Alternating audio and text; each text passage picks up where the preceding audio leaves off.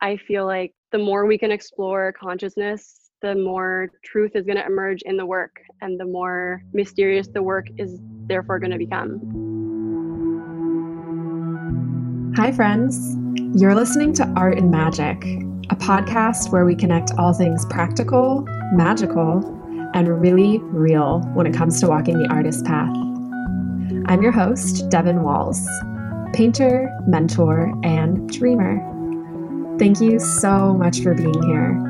Now, let's get into today's episode.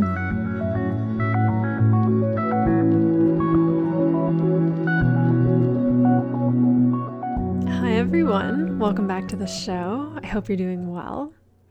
Today is a really exciting day because my conversation is with Erin Loree.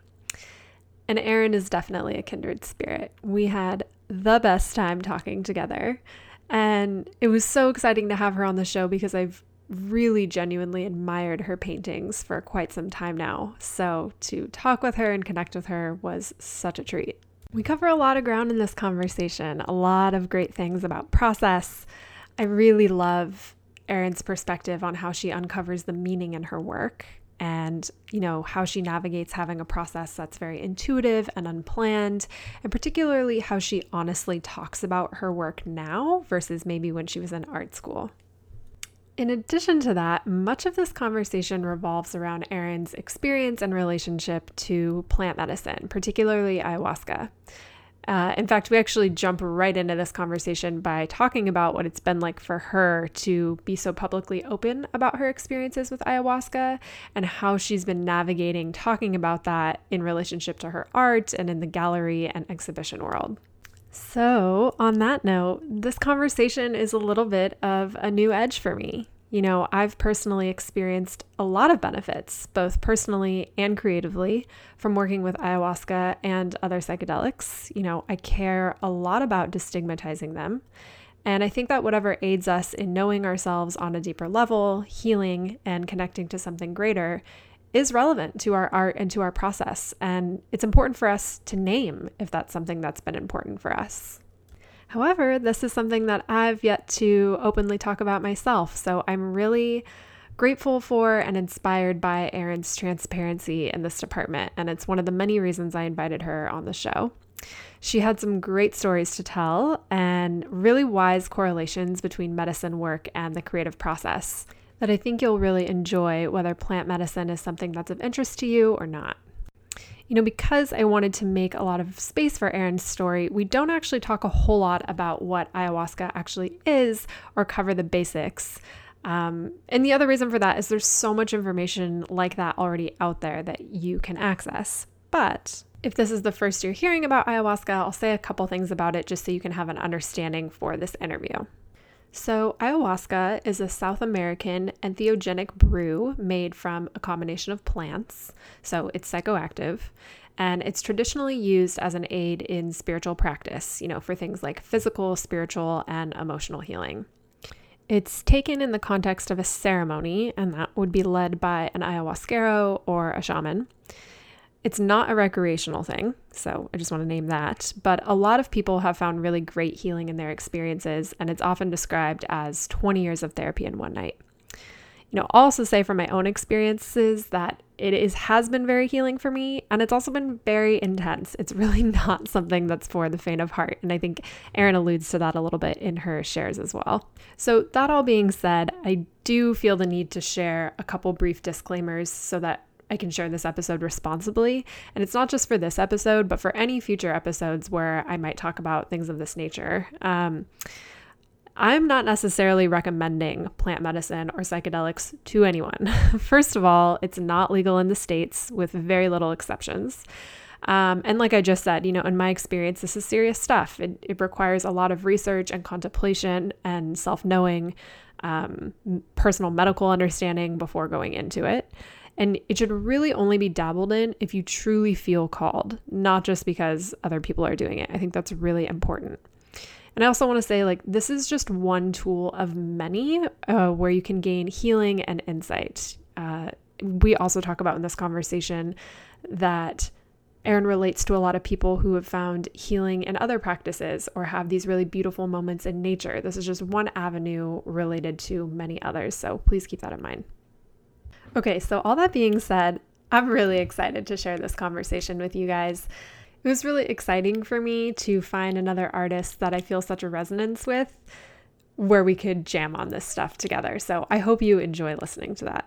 So, if you don't already know her, Erin Loree is a Toronto based painter from Ontario. She completed her BFA at OCAD University in 2012. She has exhibited nationally and internationally, including Toronto, Montreal, New York, San Francisco, and the UK, with a re- recent museum solo exhibition at the Tom Thomson Art Gallery in Owen Sound, Ontario. She has work in a number of collections and has participated in residencies at Artscape Youngplace in Toronto, Chachaca Centre de Arte in the Peruvian Amazon jungle. Her work has been featured in Young Space, uh, Momus, CBC Arts, The Toronto Star, Beautiful Decay, Boom, and Huffington Post.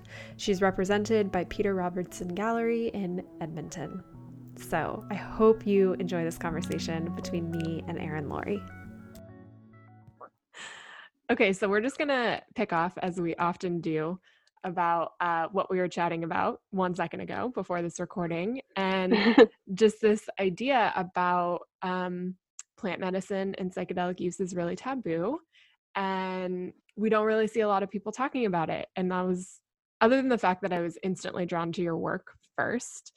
Um, I kind then after following you kind of got the sense like this girl seems like she might have a connection to these things, which drew me in even further. Um, and I'm guessing you get that a lot. So can you talk about like what it's been like since you started mentioning it? Like, you know, maybe thoughts about being more out about this and how that's unfolded for you? Yeah, absolutely. So it's interesting because my work shifted from realism to the type of work I'm doing right now about a year before, not even maybe like 10 months before I um, had my first ayahuasca experience. Mm. So it was like kind of interesting timing because I was just sort of getting into working in a way that um, embraced the process and the unknown and uncertainty and um, doubt and fear and all of those things. Mm. And so so I, and I had my first I, I had tried psychedelics before that, but it was never in like um, a ceremonial situation or it wasn't intentional um, and it wasn't focused on healing and um, gaining deeper awareness into my own uh, spirit, mind, the universe. So I didn't really talk about it at all in the public eye for maybe close to eight years after my first um, ayahuasca ceremony. So mm. eight years is a long time. Yeah, kind of like, that's a really long time. But also I understand. Yeah. Um, I think I mean, as like I've heard you talk about a lot in your podcast, like developing the confidence to stand behind your work and what it's about and what it means to you is can be such a long process and i think it's an eternal process because the work is also always changing and it should feel a little bit uncomfortable i think. Um, but it took me a long time to to learn to articulate or to become comfortable articulating what my work even meant like artistically and visually. So i think i had to get there first before i was able to talk about this other dimension to the work which i felt like was a little bit risky because up until about a year ago i did actually care quite a lot about how i was perceived by people from the outside, galleries, curators, other artists. Actually, other artists not so much because I know that we all do this kind of stuff, but people just don't talk about it that much. but um, I think what happened was I started talking about it openly. Um, I think just a year, about a year ago, maybe less than a year ago. Um, after I did a, I went to Costa Rica and did um, a week long retreat with uh, four, four ayahuasca ceremonies. And in the first ceremony, the medicine told me that, like, my medicine to the world is my work.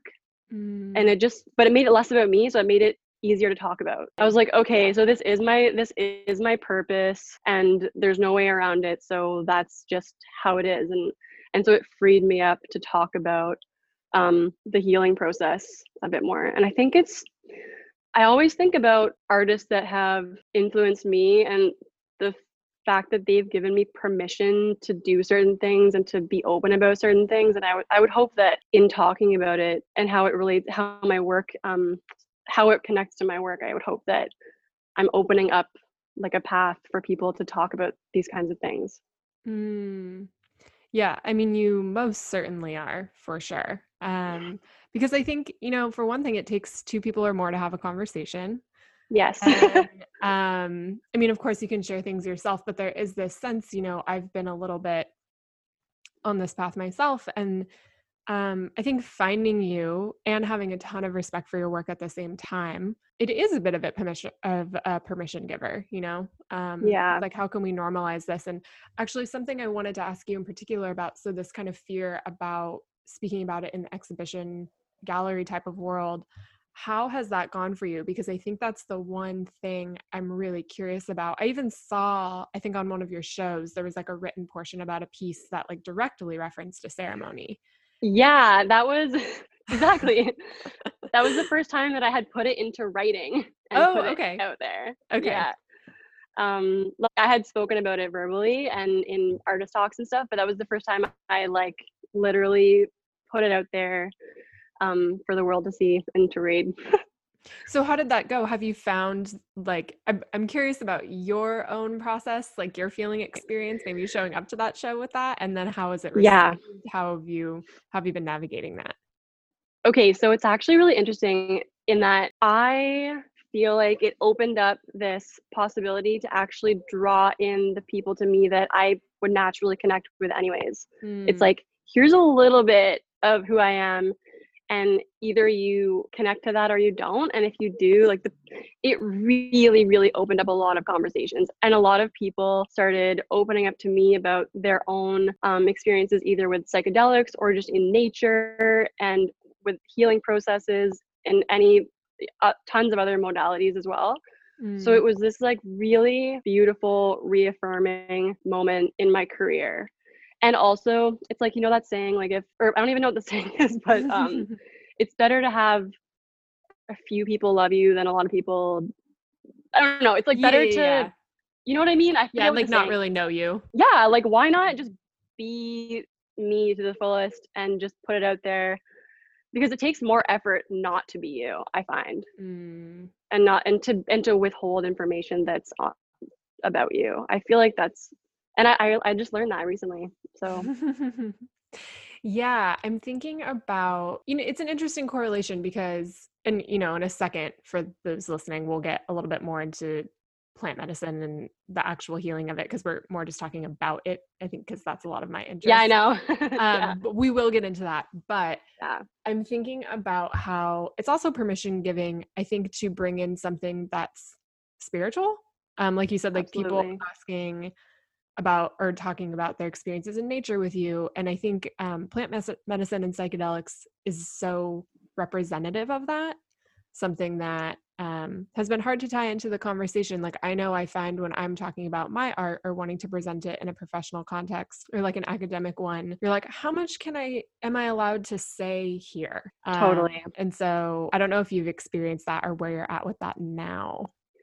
well i think that there's like a resurgence of artists making work that's maybe spiritual in nature or about spirituality but less about specific like religions or veins of thought and more about like a, the direct experience of the human hmm.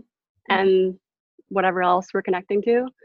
So it's kind of a like that's my perception of what's happening and i because i feel like it's something that people at least in our society are craving because our whole lives now are like our attention is taken away from us it's commodified our phones are so distracted like we have like virtually no time even just to ourselves.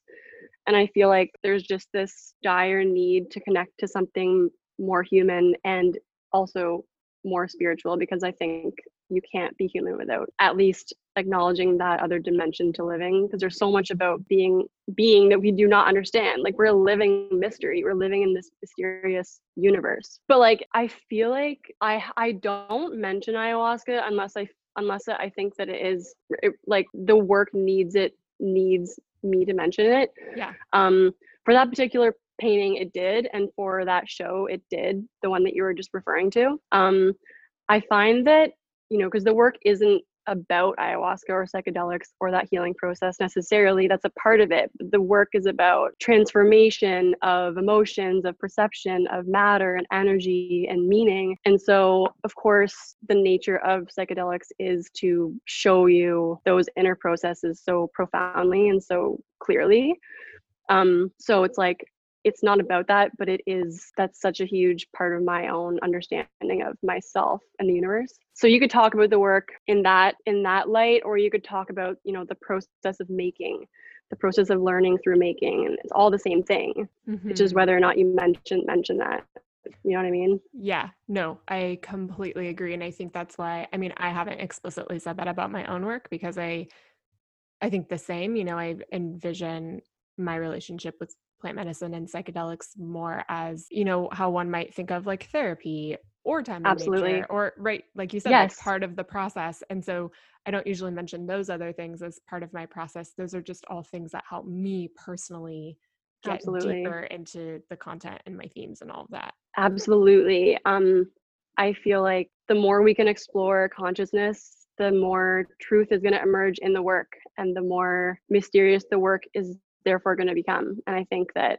there's so much like we're so attracted to mystery you know mm-hmm. like and not being able to fully grasp something especially like our work is i don't know you the meaning is always shifting around you know mm. depending on your state and the state of every, every aspect of it is always changing it um it kind of like resists interpretation in a way you know it's like so slippery and i love that about your work and i hope that i hope that people get that from my work too mm.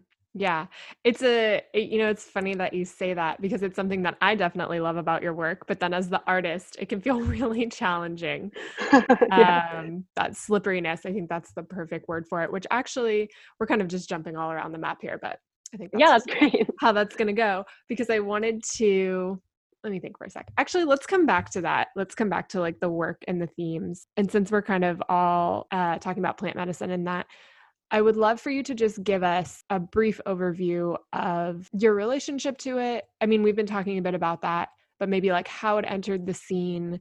Um, you did mention yeah. like a shift in the before and after of your work. So maybe just a little mm-hmm. bit more about your experience with it. Yeah, I'll, I'll, I'll try and be brief. Um, okay, so it's kind of a long story, but I'll just give a brief introduction uh, to how this all began. In my last year of my undergrad um, in 2011, I was doing realistic figurative work and I was so lost. I had just recently had like two years of an intense identity crisis and I didn't know why I wanted to make art and I was didn't know what I was making and I was so um, attached to planning, having everything planned and knowing the outcome of the piece and executing it. And um, I broke my third metatarsal in my foot actually just a few days before my last year started and it changed everything. It was like this pivotal moment in my life where um, my bone actually didn't heal. So I I had crutches for the whole for the first whole semester, so for four months.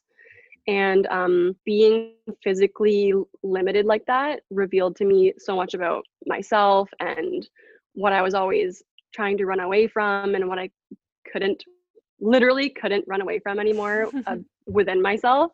Mm-hmm. Um, so it's such a gift because it forced me to slow down and to pause and to actually confront um, aspects of myself and my past that I had been avoiding for many years. And so what ended up happening was that I I think a lot of tension and frustration had built up over the course of those 4 months and I had started painting all of these small self-portraits and they were loosening up and I was starting to, you know, um, become a bit more free with my Painterly application and as soon as I got my cast off, I just threw away the references and just started making work with a lot more color and texture and it was like a total 180 from what I had done. It just came out. Like I still have the first paintings that I made that day um, from that shift. And so I was making this work, and up until that point, I hadn't even looked at any abstract artists. I had only looked at realistic figurative artists for my entire career. uh, university career. So I, I didn't know anything about, you know, abstraction or the history of abstraction or anything like that. So everything I was making was just completely coming from me. That's why I think that it actually ended up working out so perfectly and it feels so honest because it's not derivative in any way. I don't think consciously at all and I I do feel like it's the most honest work that I can make. So anyway, I was making that work and didn't know what it was about exactly, but I just had to externalize these paintings. So, um, fast forward a little bit, I had booked the residency in Peru uh, in the Amazon jungle that would begin like September 10th, the year after graduating. So, and I bought a one way ticket and I didn't know if I was going to come back.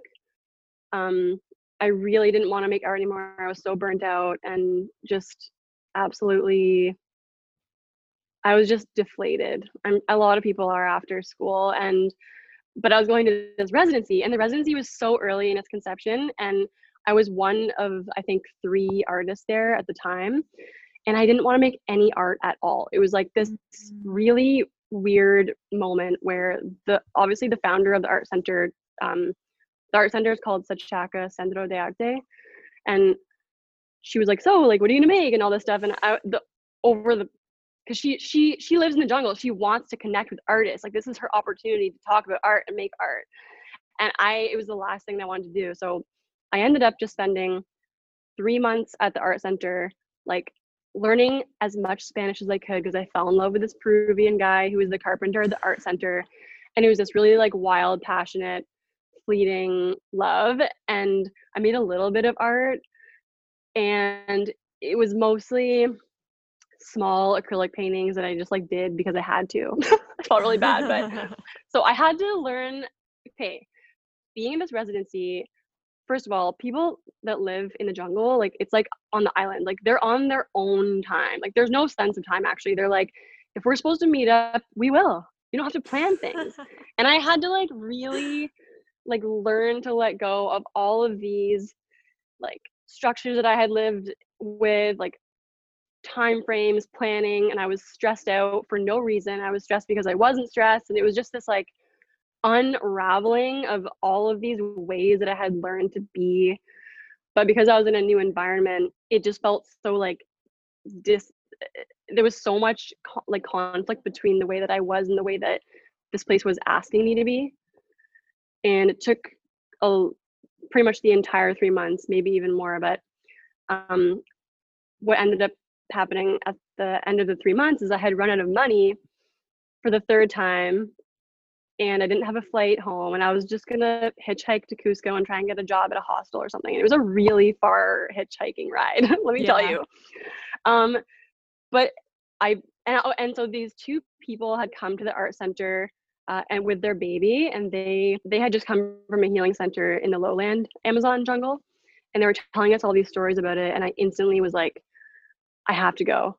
I just felt his energy in my heart and I was like I know I have to go. So that night, I prayed to the universe to send me money if I was supposed to continue my journey and to go there and drink ayahuasca and do a dieta. And the next day, I went into the city and checked my email.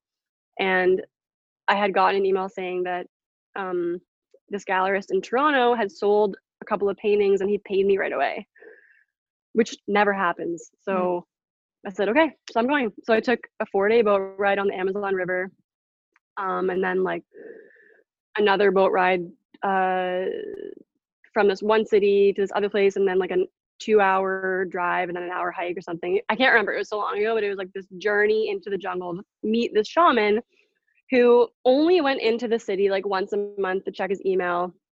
And he doesn't advertise his center. So he was like one of the few people that is it's just based on word of mouth, which I totally love.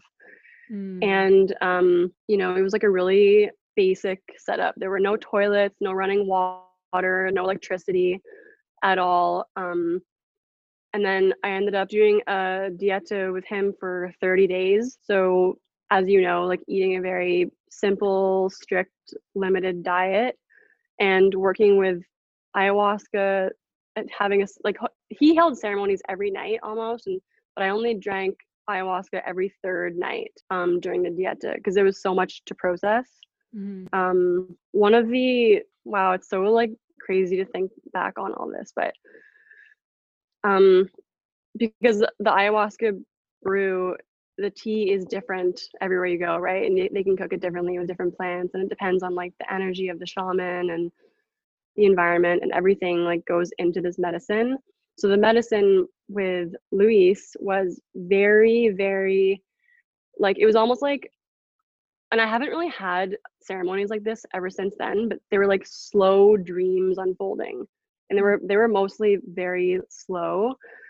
But I recovered from a health issue that I had had for years that wasn't going away and because as you know, you ask an intent or you can say an intention or ask a question before a ceremony and literally you I, I always get an answer and it comes either clearly through like a you kind of like hear it in your mind or it's answered to you in the sense it's like a kind of like a movie scene that you have to decipher um and so my relationship with ayahuasca basically what that showed me with with luis was that it was almost like this magical place that I had been looking for my whole life and been seeking as a child and that I had felt was missing. Mm. And it mm. showed me that everything is so much more than we think it is. And so I stayed with him for a month and I came back to Canada right after.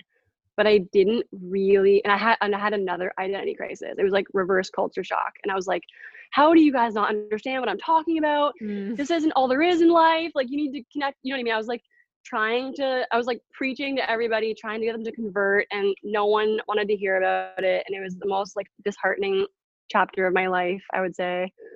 Um but at least it showed me something. It showed me that healing is possible. It showed me that other dimensions are possible. It showed me that yeah it just showed me this magic and but i didn't implement any of the lessons into my life at all I didn't make any changes. In fact, I might have even gone worse. like, like I might have even fallen into this like these dark patterns, destructive patterns even more so, which I actually think is perfect because when I was drawn to it again, so it always it for me, I always know when I have to go back. It just mm. is like in within like a split second, it just I just know. I'm like I have to go. And then that's it. And there's no question. There's n- literally no consideration. Like if it calls me, that's it. I'm booking a flight, I'm booking a dieta, I'm doing whatever. Um, but I never really thought that I would go back after that.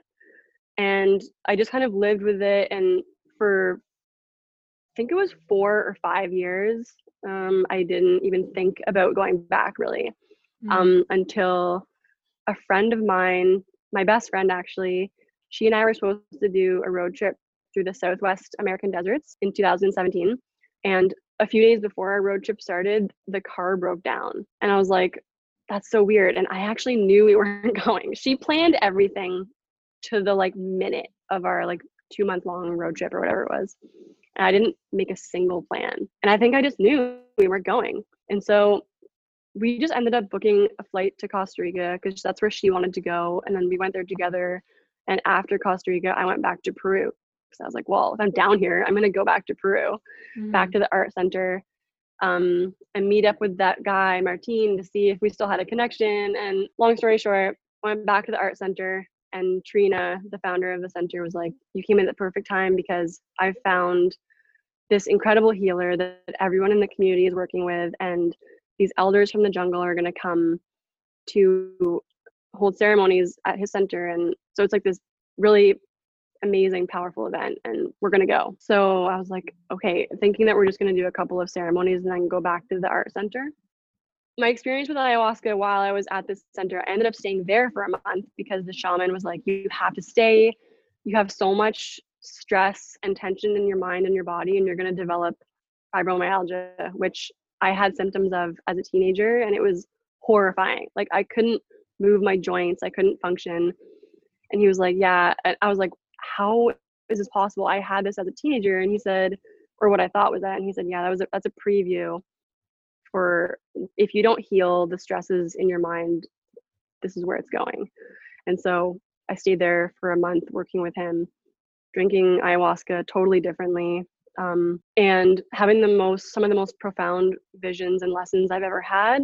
And it shook me out of any well, well, I would say all negative destructive patterns. It like kicked my ass out of it, like completely.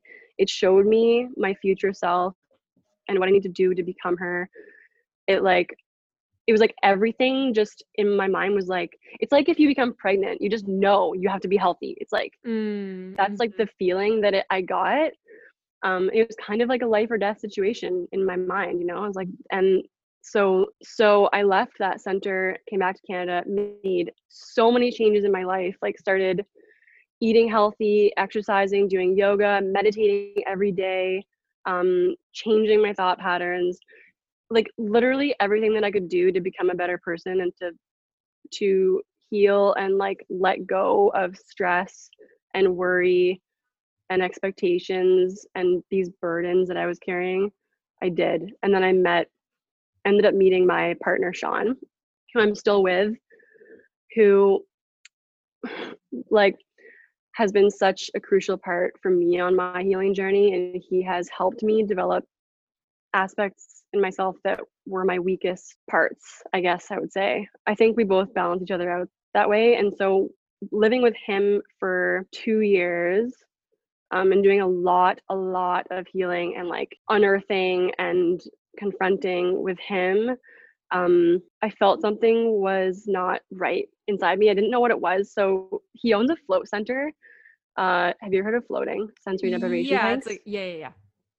Yeah. So he uh, he and his business partner own a center in Toronto, and I decided I was gonna float every day for a month just to like see what would happen, just to calm my nervous system down, quiet my mind every day for an hour, and to see if to see if that can reveal to me what what I need to work on or what I need to look at because you know like that gnawing feeling that but it's you just can't put your finger on what it is. Yeah, I've heard it referred to. I don't know if you've read any like Glennon Doyle Melton, but in her first book, she talks about the hot loneliness, which I, I love the way like, she... that's a good term. Absolutely, it's I yeah. mean it's perfect. You floated every day for a month, and yeah, yes, and um, and I didn't know that floating was such a medicine either. So what happened? What happened was after I stopped floating, like the whole month I was floating nothing surfaced. I just felt really relaxed, just super relaxed for the whole month. But the minute that I stopped floating after those 30 days, everything started to come up. So it was like floating that often like settled the waters and then this stuff was just starting to like come up from the depths. And again, I was like, I have to go drink ayahuasca. like I need to because this is something that I can't deal with alone. So I booked a retreat and I decided to try um, a different kind of center this time. So I went to like a like kind of like a luxury ayahuasca resort.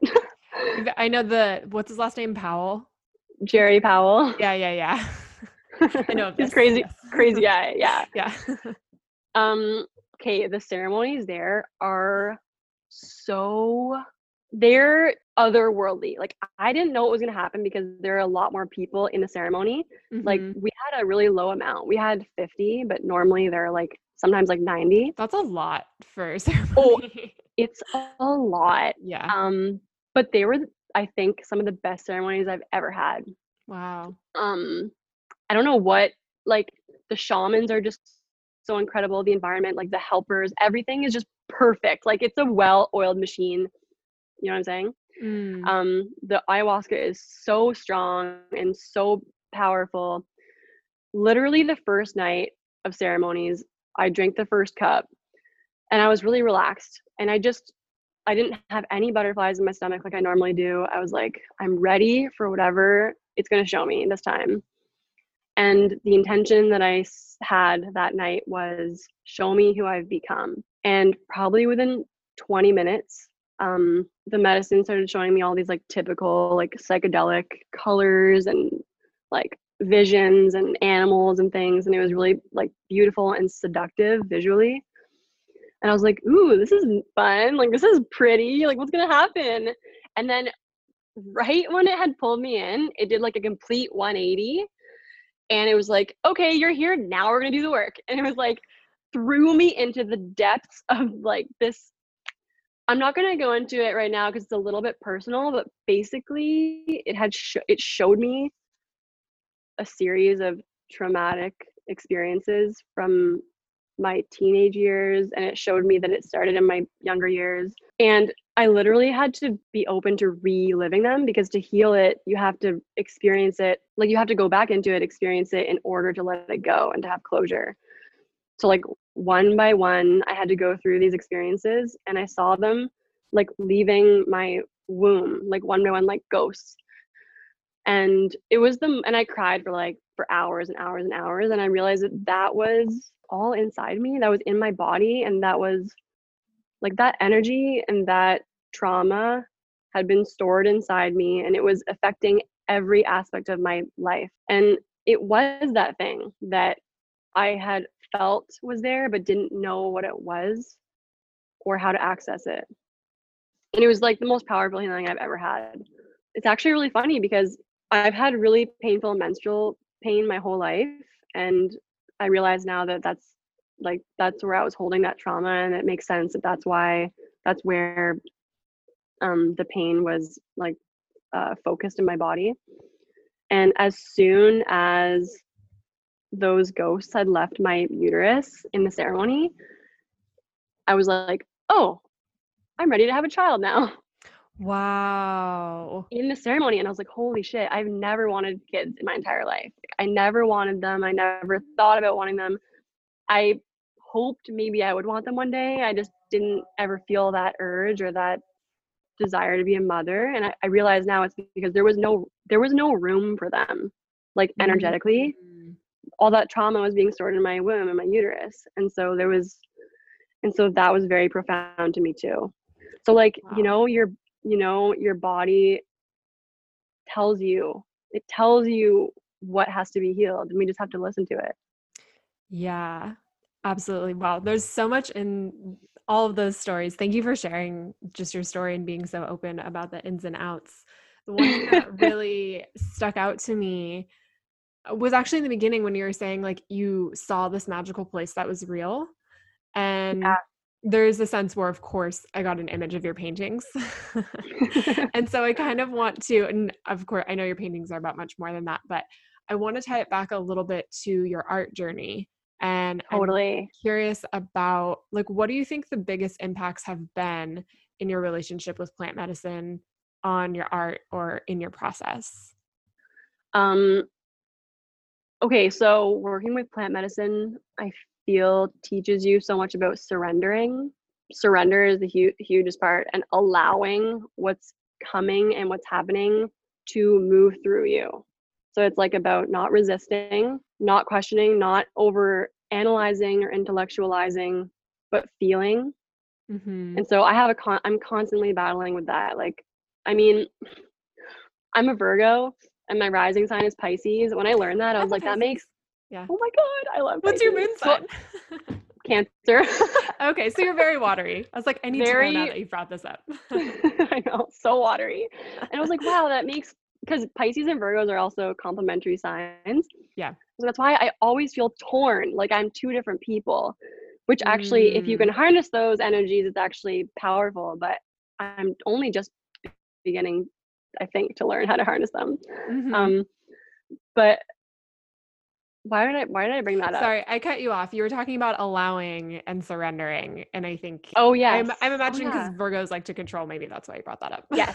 T- totally. And to like overthink everything and to yeah. do like being a perfectionist also.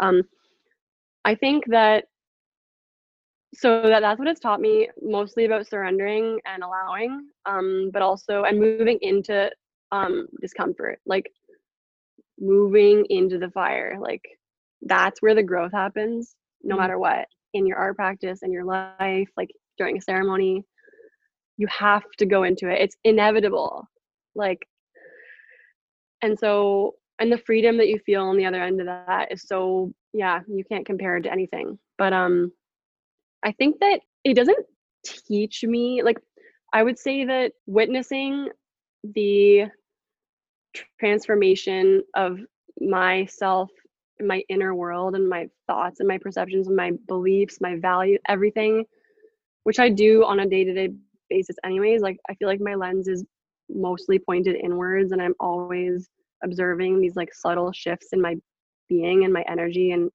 that's what comes into the work naturally.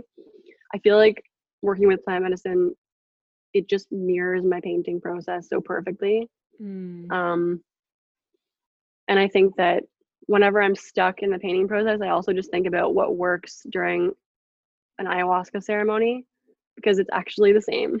Wow. actually, that's a really good food for thought. Yeah. Breathe, don't resist. that's really I know.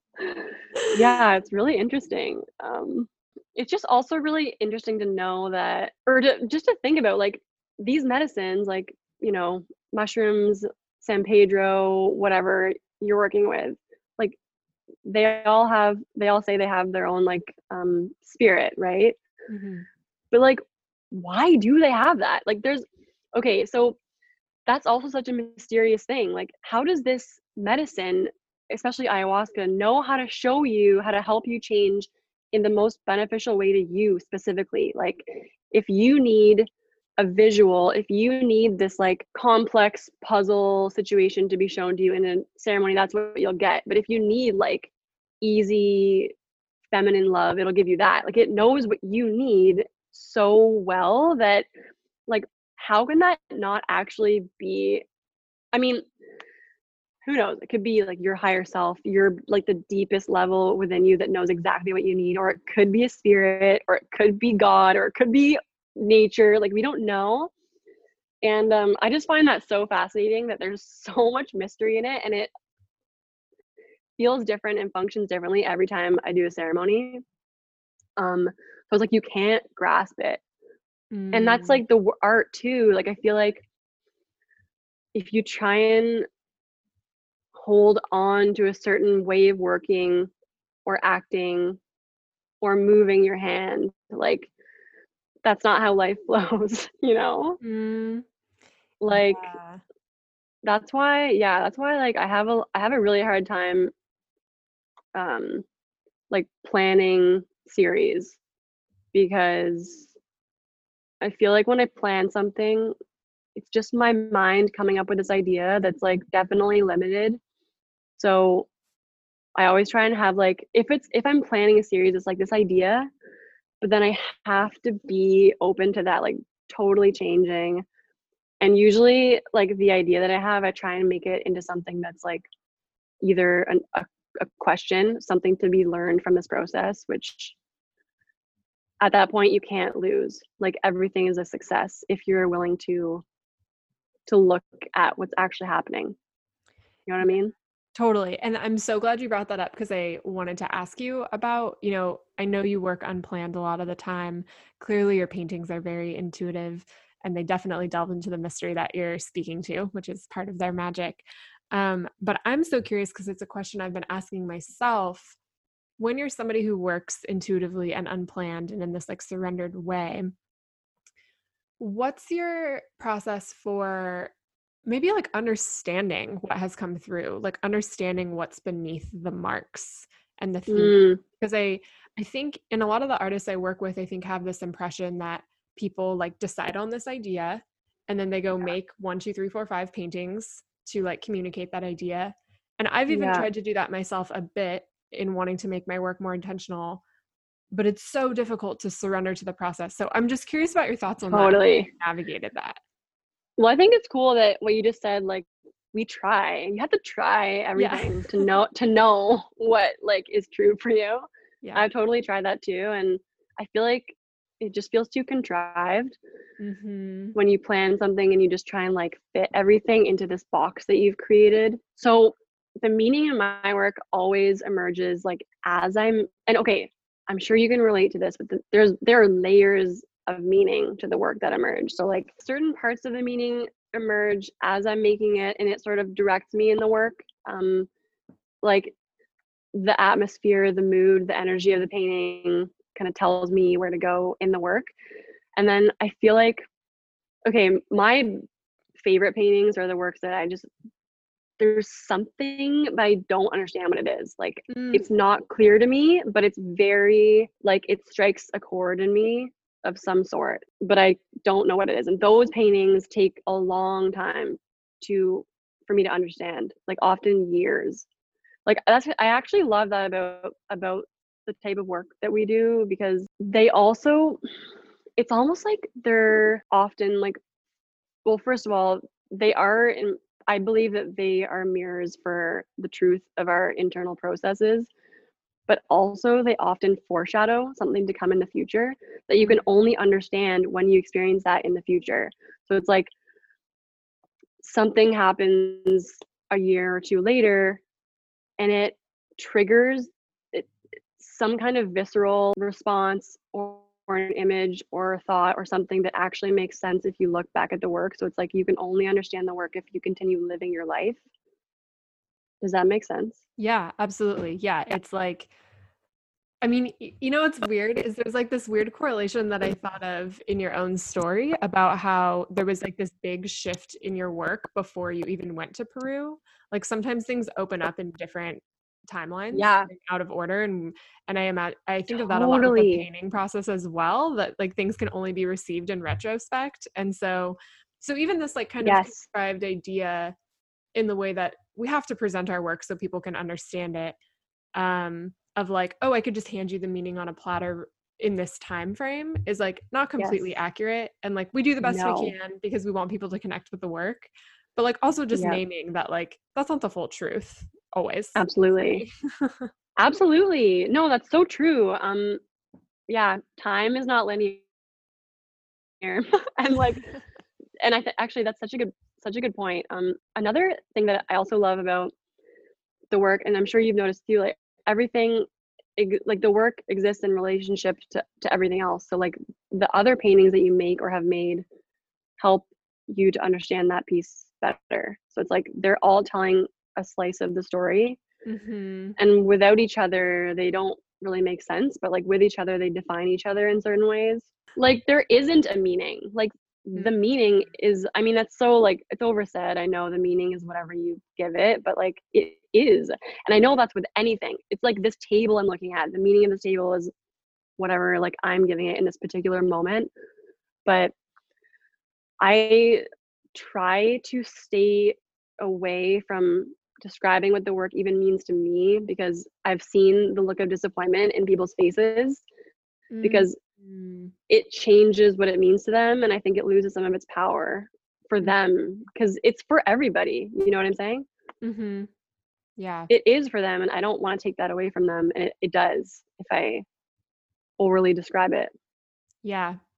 Yeah. You know what i love about this conversation and i'm thinking it's so perfect for the nature of just what we're talking about is that we've totally come full circle to what we entered this conversation with or yeah which oh, is yes. like talking about the work. And it actually brings me all the way back around to a question i was going to ask in the beginning and i think this is going to just tie it in perfectly is um so what is this like for you in working with like gallery owners? Like how are they supportive in this process for you? I'd like I, i'm really curious about the inside scoop here in like being an artist who sees their work in this way and has this insight and you're presenting yeah. your work and like operating in this other world how's that how's that been um well okay so i currently am only represented by one gallery in edmonton mm-hmm. and they seem to be supportive of anything that i do as long as the work is strong they seem to be supportive of it cool. um i also think that it's my like firm belief that if you're honest, then it's going to work out. like people are going to just resonate with it. That's just how I've always felt. I've tried to like I remember at one point when I was just beginning to learn to talk about my what my work meant before I knew what it meant. I was like talking about how it was about painting and all this stuff, which is a complete lie. Like it's yeah. not about that. Like and I look back and I'm like, wow, I really, and whenever those moments that I've learned, like writing about the work and putting it out on like Instagram or Facebook, it is so like the engagement on those posts where I'm just completely upfront about what it is and what it makes me think about and how it makes me feel. Like people connect to that like so much. And so I've also so it's hard to say like I mean between leaving my gallery in Toronto a few years ago and na- and now I have been I've had the I would say the most success career wise I've ever had. The more honest I get, the more success it seems to be. Mm. Um which is really great. Like that's but maybe that's just because I believe that's how it's going to be. So it is. Mm. I don't know. Yeah, super meta, but also true. And also like I don't know, things are changing now so much, right? Like the gallery model is changing. Like artists don't necessarily need to go through a gallery in order to have institutional shows anymore. Like things are just changing so much with social media and the internet and like there's there's kind of this like not like an elimination of the middleman like we need galleries i need galleries like there's such a support for artists and like emotionally professionally and also the spaces to show the work which i need because i make large paintings. Hmm um but i think that things are just changing and i think it's actually great and i think things can be more collaborative and if they're more collaborative it opens up the possibility to be more honest about the work anyways because then people are choosing to work together and it's more of like an even playing field in a way. Yeah. um i also just yeah i also just don't care anymore as much that radiates from you. Like that's very in a really positive way. Like just the way that you're smiling as you say that. Like I just don't care anymore. Like you just seem so light and free. And and I I guess what I'm trying to say there is that the healing work you've done really shows. Like I think it really radiates from you. And I imagine that that's why you've attracted the like like-minded people that you have why your Totally. paintings are connecting with people and i think it's interesting it's something we really have to go through like how can i get approved? What's the appropriate way to navigate this space? Because i think that's also what gives you the freedom to let it go. Um, yes. yeah. Oh yeah actually it's you know as you get older you like you realize like we're still so young but you can't skip any steps. Like you have to go through those years of well not everyone everyone has their own path but i had to go through those years of like desperately wanting approval from people from people. And like Mm, that was something i had to heal from my childhood and it's all these different things and like like the reason okay it's actually kind of funny the reason why i think i did so well in my undergrad and after that like with my work is because i had worked so hard i was trying to prove my worth so intensely for years and years and years and years that i just like pushed so hard that i had success but then at some point you realize it's like, an empty success and you're mm, like it's totally it's like you the way that i think about it is like you built this like house this like structure this beautiful structure but then you forgot to build the foundation so like no matter how much you keep building you at some point have to go back and like resolve this foundational issue in mm. order to move forward otherwise the whole thing is going to collapse Yeah. It's so true for healing work in general too. It's like you better just go into the darkness and do it sooner rather than later because totally take me there right now Yeah. uh Erin, this has been so like heartwarming for me and such a joy to finally connect with you. Um thank you. I'm so grateful for everything that you've shared. Before we fully wrap up, is there anything like what's next for you? What are you working on now? What are you gearing towards? Is there anything you'd like to share about? Um, well, I think that I'm experiencing a similar similar period that a lot of people are right now. Like I'm I'm kind of like going through the pandemic and the lockdown and everything. It kind of really like put a wrench in things and slowed everyone down and just a lot of changes have occurred and I I'm I feel like I'm just kind of getting my feet back on the ground in terms of like feeling creative and like motivated to make things again. Um, my studio mate just moved out of her portion of the studio, so I I'm currently taking over the whole space. Mm. I was about to be never like, dang, I wish I lived my- in Canada. Yeah, I know. Well, I mean, I'm I'm gonna try it out and see if it works Yeah. out. But I'm like really excited about that because what I'm I'm gonna have is like I have this main section where I make my oil paintings. But what's always bothered me is that I didn't have an area to make works on paper. Mhm. Um, so now I have this whole other section to devote to working in other mediums and uh, things that shouldn't be contaminated by oil, oil paint and everything gets contaminated in this area. So mm. to be able to like oscillate back and forth between um, different modes of creating is really exciting to me right now. Um, and I also am just working on simplifying my work. So that's a new, again, I, don't, I have no idea where it's going, but something is coming out right now that is a lot more slower and meditative. And I'm realizing that I always make the work that I need and I must need this work right now. So I'm just going to dive into that. So that's where I am. I'm kind of in transition right now.